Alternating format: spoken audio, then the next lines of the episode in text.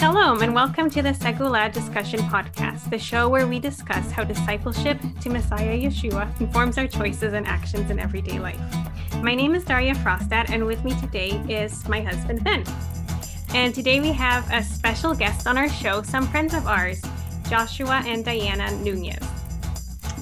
Great. So, yeah, Joshua and Diana and their four children are currently living in southern Mexico where they're serving Yeshua as missionaries. So, welcome to the show and thanks for for joining us. Thanks so much for having us. Yes, it's a joy and a privilege to join you. We've heard a few of other, a few other podcasts of yours, and it was such a wonderful time hearing your thoughts and your heart for mm-hmm. Messiah mm-hmm. and for His body. So yeah, we've enjoyed uh, getting to hear updates from you guys as you've uh, made the transition from the states down to Mexico, and I guess just wanted to give you the opportunity to share a bit about what was it that led you to uproot your family out of, you know, what you might say a comfortable living environment in the United States and to go and serve in some of the poorer areas of Mexico. Well, I think we both, from a young age, had a heart for the nations, and I guess you could say for what Yeshua refers to as to the least of these. Mm-hmm. And even from the time we got married, that became our email to the least at gmail.com, just in case you want to email us. uh, and that was our heart that God would use us towards reaching not just the least, to do good deeds, but really starting with the primary point, which is bringing the good news to the poor. Mm-hmm. And wow, there's many, many poor, and especially in southern Mexico. And from a young age, I would say uh, even Diana would sleep with her passport next to her next to her bed, her nightstand, just saying, "Lord, if you say go, I have my passport and I'm ready to grab a bag and go." Wow. This has been on your heart for a long time. Oh, absolutely. When we were first married, we thought that we were would immediately transition into Central South America, and the Lord had other plans, um, a, a, lot of other plans. so, what has it been? What, 12 years and four children later? we we are here in Mexico, but and that was a lot longer than we thought we would wait. But He had a lot of work to do, I think, in all of us in preparing us for this transition. Yes. And it, it really is a big transition, as you mentioned. What would lead us to do that is, I think, that's something Diana and I have been really reflecting on that you can have all the knowledge in the world, you can have all the language, the original languages Greek, Hebrew, Aramaic, and what what will really propel us to action mm-hmm. and i think when we read yeshua's words when we read his parables like the good samaritan where you have priest, a priest you have a levite far more knowledgeable of torah far more knowledgeable of how to live a god-fearing god-pleasing holy life separated from what is clean and unclean and so forth and yet you have this Samaritan man that one could argue knew far less than a priest and a Levite. And yet, the key word there, which I think should be what is working in all of us who follow Yeshua, is the word compassion. Mm-hmm.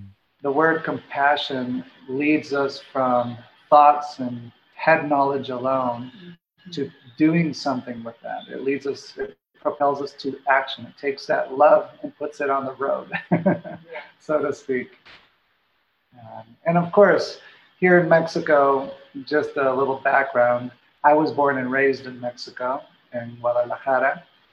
And so from a young age, I always thought, well, whoever God gives me as a wife and the children that God may give me, I'd love to eventually come back to Mexico or go to a Spanish speaking country, as Diana said, Central or South America, and share what God has done uh, now for generations in our own family. Mm-hmm. And God brought us to southern Mexico on a short notice. It all happened basically around July 1st. We made a phone call, and by September 22nd, we had sold our home in beautiful Washington State and beautiful nature-wise. Uh, when it comes to uh, the, the society itself, it needs a lot of light as well, and, and we love sharing there too. But we have definitely a heart, and then a, a calling to come to southern Mexico. And we gave all of our possessions away, packed up suitcases for each of us, and came down.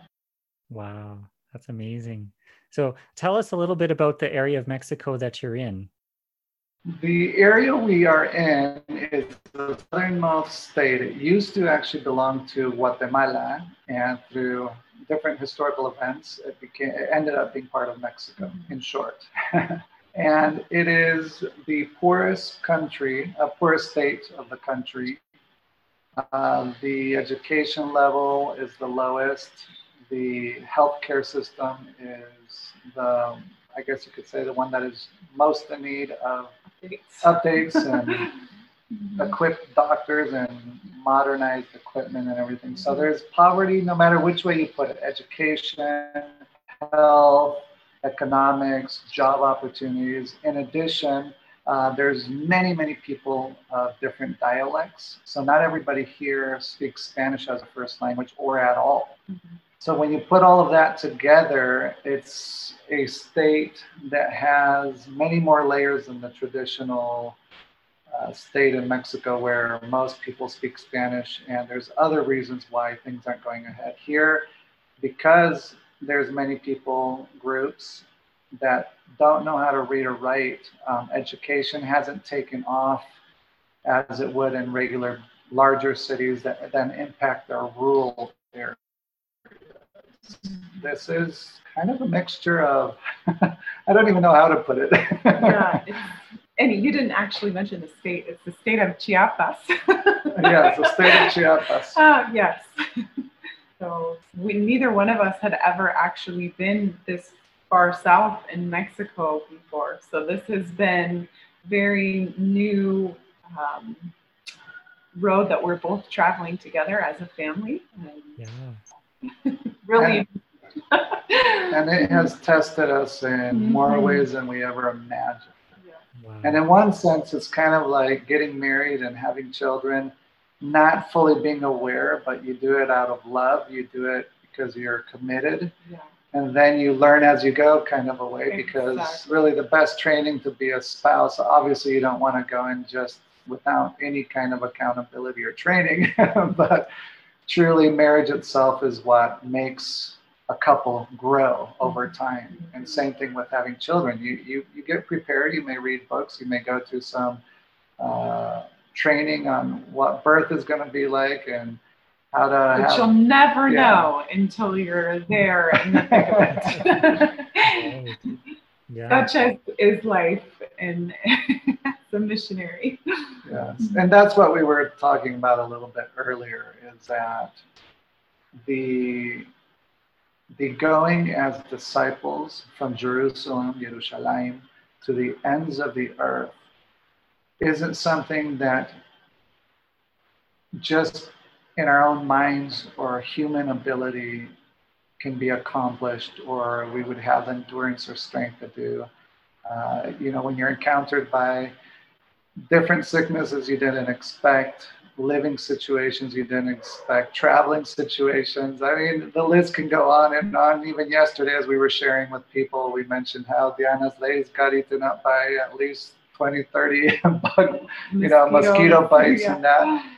And you have to ask, is it worth it? Mm-hmm. And the answer is, it's definitely worth it. When Messiah gave his life to love us while we were yet sinners, at the right time, he came and gave his life. And even for Messiah, the mission was extremely hard. He wanted, he wanted the cup to pass from him. He was sweating blood. It was something that was so strong, and we haven't suffered to that point. And so we have one that will help us and strengthen us. And not only that, but we were talking about how Yeshua in Matthew chapter 28, with what people call the Great Commission, he starts off right before he says, Go, or as you go, or make that your lifestyle, your halakha, he says, All authority has been given to me. And he sandwiches that with, and I will be with you always, even to the end of the age.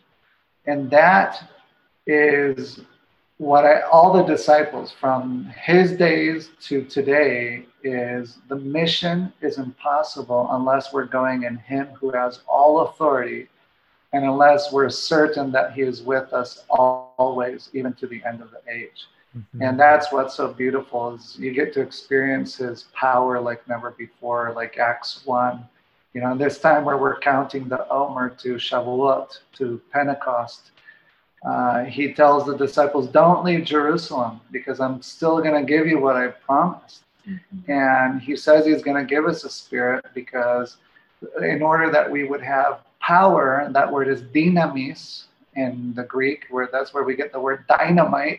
yeah. So, for this mission, we need to have dynamite in us.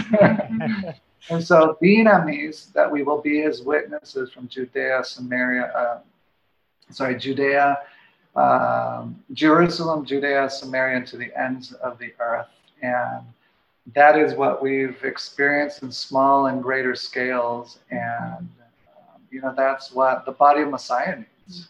Yeah. We need to live in that dynamis and that power to do something that in and of ourselves we would prefer to be safe in a controlled environment mm-hmm. with our predictable routines, and yet here as a family of six, even when we do the best job planning, yeah, it doesn't always go.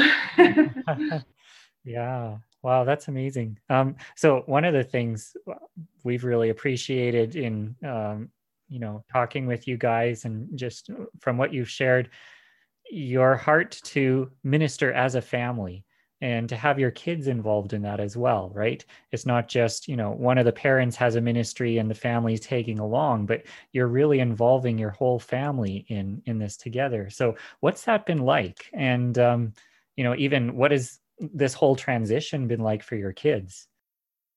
I think joshua and i um something that was really heavy on our hearts is that we have been around many missionary kids many um, children of just people in ministry.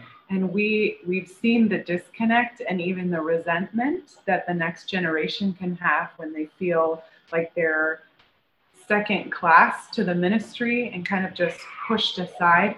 That to us was just like a tragedy of tragedies. And so um, that's something that we have a strong conviction that if we were ever to go, Lord, if you would ever send us, allow us to, to stay close knitted as a family and to, to work together as a family and to walk this road of faith as a family, which means we have to say no to certain things when we observe that our children are at the end of their limits, or we as parents are at the end of our limits. And so that we have a very dear friend of ours that says mm-hmm. that we because we're traveling as a family, we have to remember that we have to travel at grazing speed, which means we can't go any faster than our little sheep can keep up with. And yeah. that that stays in my mind, and that just that um, picture stays in my mind as as we make decisions and as we go as a family. So um, that I've really appreciated his words in that. Mm-hmm. Um, some something that I was telling Joshua this morning that popped into my head as we sort of were really considering coming as a family to Mexico. The whole year before we we took off and moved from Washington, the kids and I had been reading missionary biographies mm-hmm. together. There's this great series called um, I think YWAM Publishing puts it out, but it, they've, it's called Christian Heroes Then and Now. But they'll take a missionary and it's a whole biography of their life. And I was reading them out loud to the children, and they were on the edge of their seats, just loving every minute of these biographies. And when I would finish a chapter, they'd say, "Oh, mom, please, one more chapter before we go to bed." Um, and one I can specifically remember one day reading from I think it was Gladys Aylward's um, biography, which is especially good. Uh, and we we invited Joshua and we said, Joshua, would you like to come and, and sit down and read with us the, the biography? And he was in the kitchen and, and I remember this as clear as day. He turned around and said, Let's write our own biography. like let's write our own story. and so that I feel like that's what the Lord has given has given us an opportunity to do as a family. He used that time up to really prepare my children of what it is to have a life of faith, mm. what it is to trust God even when things are so hard.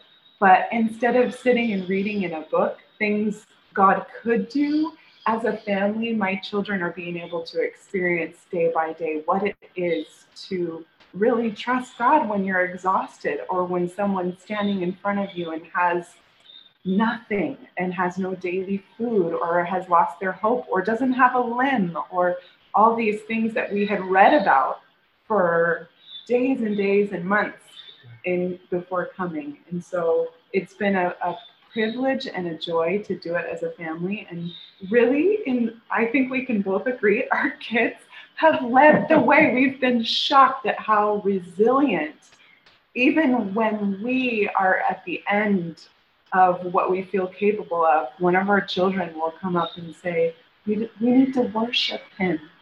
We need to just worship God. Specifically, my older daughter, she was so sick and she had just been vomiting and vomiting. And I think Joshua and I were so concerned for her and we're looking at each other going, we, we have to find some kind of competent medical care for her, which was almost impossible where we were. Um, what are we going to do? And she came out and she laid down next to us and just started singing, Good, good, good Father. That's who you are. That's who you are. That's who you are. And we, tears streamed down her face just to see the faith that she had to worship God, even when she was so, so sick. So I think these are this is bringing us together as a family. We're learning how to to grow in faith together and how to encourage one another when we can see a part of the family struggling. And I think our kids are doing it and they don't even realize they're doing it. Yeah. Wow, that's so inspiring. Uh, Genesis 18 19, God speaking says, For I have known him, referring to Abraham, Abraham, for I have known him, in English it usually says chosen him, so that he may command his children and his household after him to keep the way of Adonai by doing righteousness and justice, so that Adonai may bring upon Abraham what he has spoken about him. And for us, that is something we got to share at the pastors and leaders event that we had um, a couple weeks ago is that the whole context of God's plan is through the family. Mm-hmm. And it can't be yesterday's heroes of the faith and yesterday's stories. And I think mm-hmm. that's why I shared what I shared with the other when they invited me to come here another tra- chapter or read another portion of the book. It was like, we love these stories, yet how can we continue the stories and and stand on the shoulders of, of the faithful men and women that have gone before us, mm-hmm. starting from Abraham, who left everything to go to where God had sent him. And so this passage from Genesis 18 19 is something we pray for that will be generational. That's why we want to include our children into everything. And it's not it's not like work and ministry is daddy and mommy or just daddy goes off and then the kids and mommy figure out life at home for eight to 12 hours a day. But no, it's something we want to do together and we're willing to change our lifestyle, change our priorities so that we can be a family that worships, which means serves our King together out here where there's so much need. So, speaking of that need, um, I guess I will share one story that continues to go over and over in my mind because that was kind of what made me fall in love with Diana in the first place, was seeing her heart of compassion. Uh, first, she shared some of her stories to India and Nepal, where the poverty is, I mean, it seems like even the poverty in Mexico is almost middle class, maybe wealth compared to what she saw in India and experienced there. And she showed me pictures of touching the lowest caste who know who had never been touched, loved, spoken to.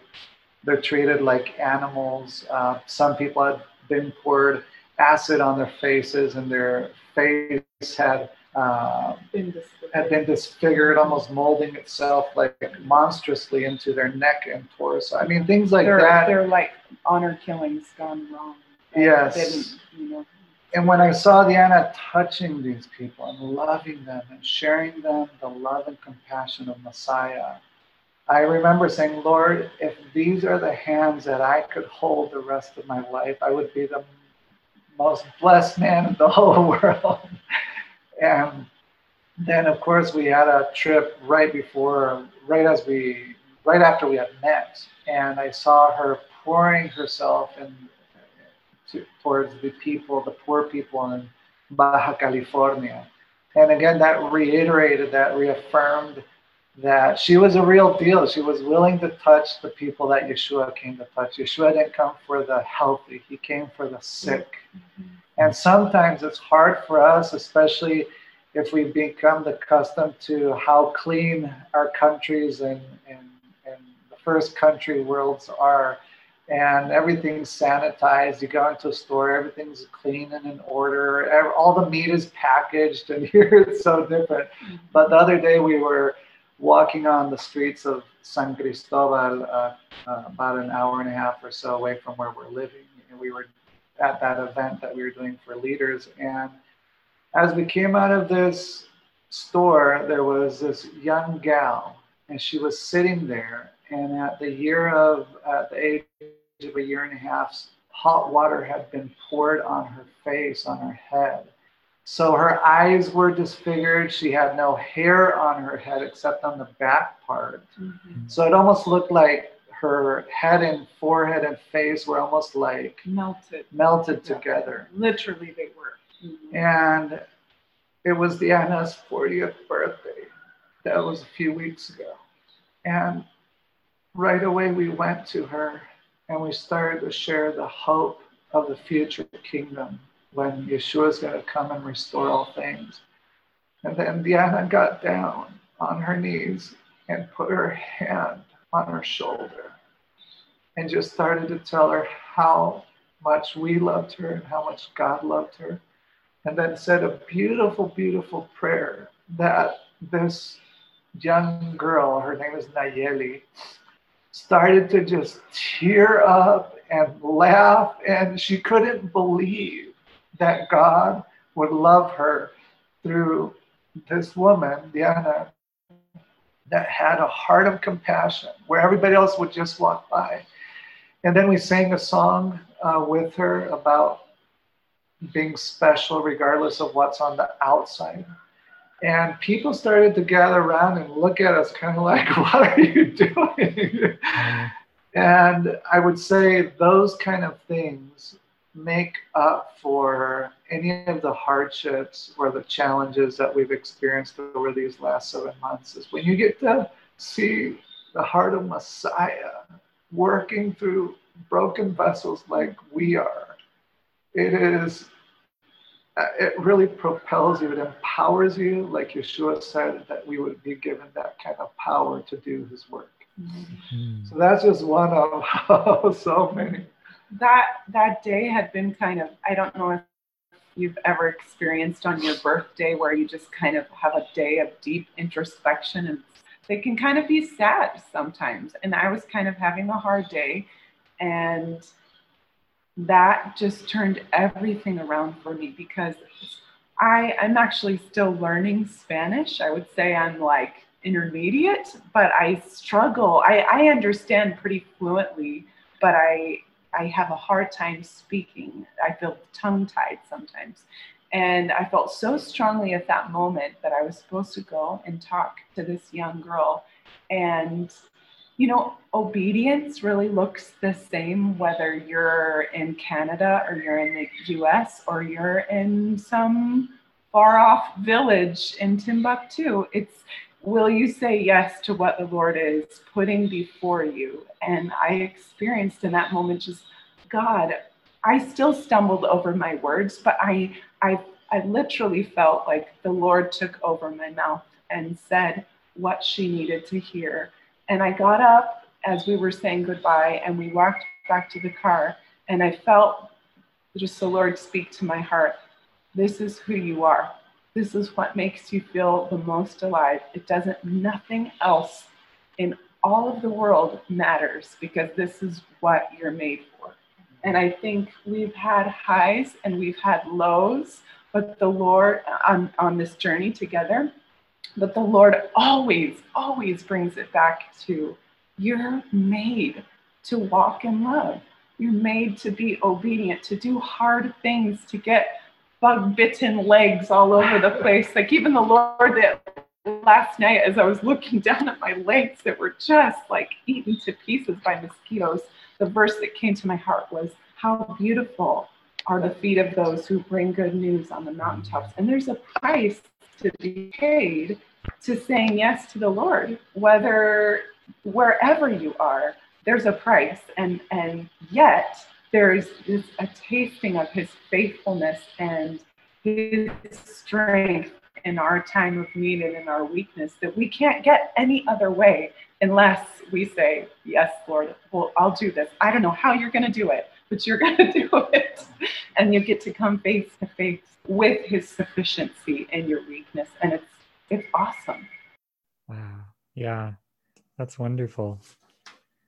So, I guess uh, one sort of remaining question is it seems like there is not always an interest in missions among some believers and i mean i know we're we're both familiar with the messianic movement uh, among Torah, pro Torah followers of Yeshua, and and uh, but not just there. I mean, some places it, it, there's just not a lot of interest, and and why do you think that is, and what do you think is the answer? How can we even even if I'm not personally called to necessarily go to another country, how can I be more engaged with Yeshua's global mission and uh, have more of a heart for what he's doing in this earth?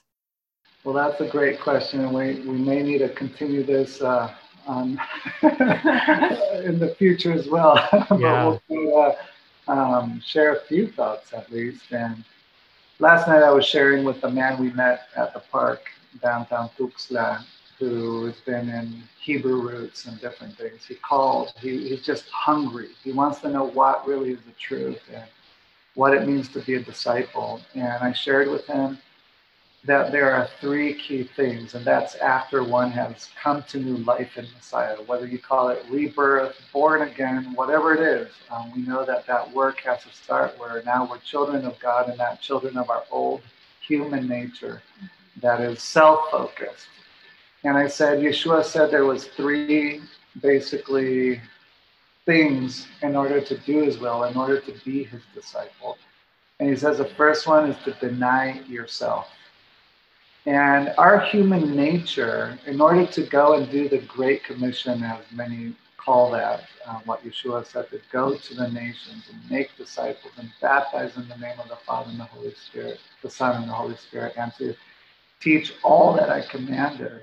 In order to do that, uh, it's not going to happen. It's not something we, by nature, want to do apart from living in the Spirit and that new identity we have in Messiah. So I think the first thing is learning how to deny ourselves that we came into this world without anything and we're going to leave this world without anything. And the only thing we'll have to show is our faith in Messiah, our treasures in heaven, and keeping God's commandments. And I would say, especially for the Torah community, Messianic community, whichever term we want to use for that, that if we are going to be people that agree and understand that it's following Yeshua, empowered through the Holy Spirit, and according to all of Scripture, yeah. that going and making making disciples is a commandment. It's yeah. not a suggestion. Mm-hmm. and so I would say that's one is coming to the point where living for Him really means living for Him and what He told us we should do until He comes back. And and again, I, I would say the other part is our love and our knowledge, our love for God and our knowledge of God needs to be propelled by mm-hmm. compassion so that that love and that knowledge will be turned into something of action. Mm. And we would love to see more people. Yeah. Um, you know, as we've talked and prayed and you've encouraged us over here, is there is so much work to be done, even though this area, if you look at the statistics, has been reached. The reality, most of the state in many parts of Mexico are completely unreached. Uh, the true gospel hasn't been shared. Uh, people just kind of change one form of religion from Catholicism to something that's better that may not have idols or may not include the you know getting drunk or other habits that are okay in maybe a different religion but they've never read the scripture mm-hmm. one is they don't know how to read and so we need laborers that are willing to read the word of god to teach the word of god like yeshua said and teaching all that i commanded. And there is yeshua in his days here's the master of the world here on the earth and he says that the harvest is great. There's so much work to be done, and yet the laborers are few. And if that was true back then, it's still true today. And we would encourage the body of Messiah to stand up and realize that one of the greatest mitzvah, or one of the greatest command mitzvot, one of the greatest commands we could do, is to go and make disciples. Mm-hmm. Yeah. And I think there's so many ways to be involved too with what the Lord is doing globally. Yes, there are goers, but yes, there are stayers too. And we have an awesome, awesome group of stayers that pray for us and that write to us and call us and stay connected with our children and, and have video conferences and and just seed into our lives. And and we're so absolutely grateful for that. So there are lots of ways to be engaged with what god is doing globally. And i think if you have children it is it's imperative. I grew up in a congregation that was really um, just very much engaged with what god was doing around the world. And for my faith as a child to see that the gospel was exploding in africa just the same way that it was exploding in India or in, you know, wherever else. It, it was so, it made God so big for me. Like the, my idea of what he was doing wasn't just my hometown, it was every tongue, tribe, and nation. And I think that that's really important for our children, for the next generation, to just have in their vision of who God is, that He He's working in hearts all over the world. And there's there's a place for each one of us to seed into that and to pray too, um, for even for those in chains. There are many people in chains for their faith right now, and we're not supposed to forget them. So, whatever your gifting is, um, God, God is going to use it for His global harvest. I think speaking of Romans 15, which is, Paul is speaking of Isaiah, is how will people hear mm-hmm. unless someone proclaims, preaches this yeah, gospel? Yes. Amen. But then how will people preach if they're not sent? And so I would say we have to be, the body of Messiah has to be a group of people who are willing to send people, mm-hmm. and there has to be people that are equipped to go as sent ones. Yeah. And I think together that's what, you know, we can't all go and we can't all stay. Just like we all can't breathe mm-hmm. only inwardly, we have to also exhale. And I think that's when the body of Messiah becomes the strongest, is when the people who are staying are helping people go. Mm-hmm. And then the people going are sharing the stories which mm-hmm. make the people in the communities that on the home base, if you will, grow in yeah, their faith and their faith. strength. Yeah. Mm-hmm. Yeah, exactly. Wow, that's great. Um, well, it's been uh, such an encouragement to uh, to hear from you guys, to hear your stories, and to uh, just see how the Father is using you there in Mexico. And we uh, we'll continue to pray that uh, God will direct you and and use you guys as you minister for His name.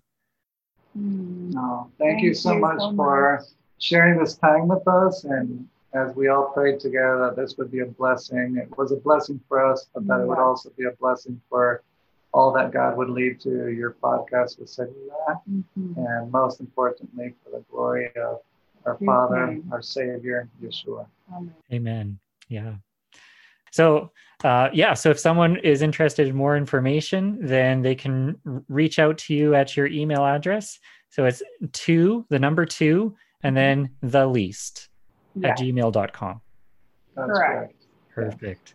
All right. if anybody's interested in coming this way, we'd love yeah. to to work together and share with you what what God is doing here.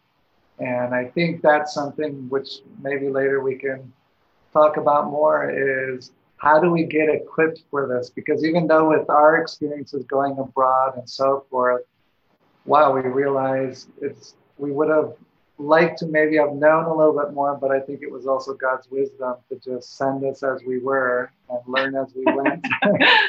but how to equip the body of Messiah with what we were talking about. Yeah.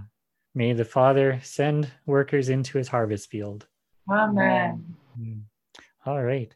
Well, with that, uh, we're going to wrap up our conversation for this time. So, the Segula Discussion podcast is brought to you by segula.net. Our goal is to cast a vision for a healthy and mature Messianic Torah movement and deal with issues that affect our everyday lives as disciples of Yeshua. If you have suggestions for topics that we should discuss on this show, send us an email at feedback at segula.net. Whether you are Messianic, Christian, Torah observant, or whatever lingo you prefer, we hope this conversation has been a blessing to you, and together may we all become a glorious people in Messiah.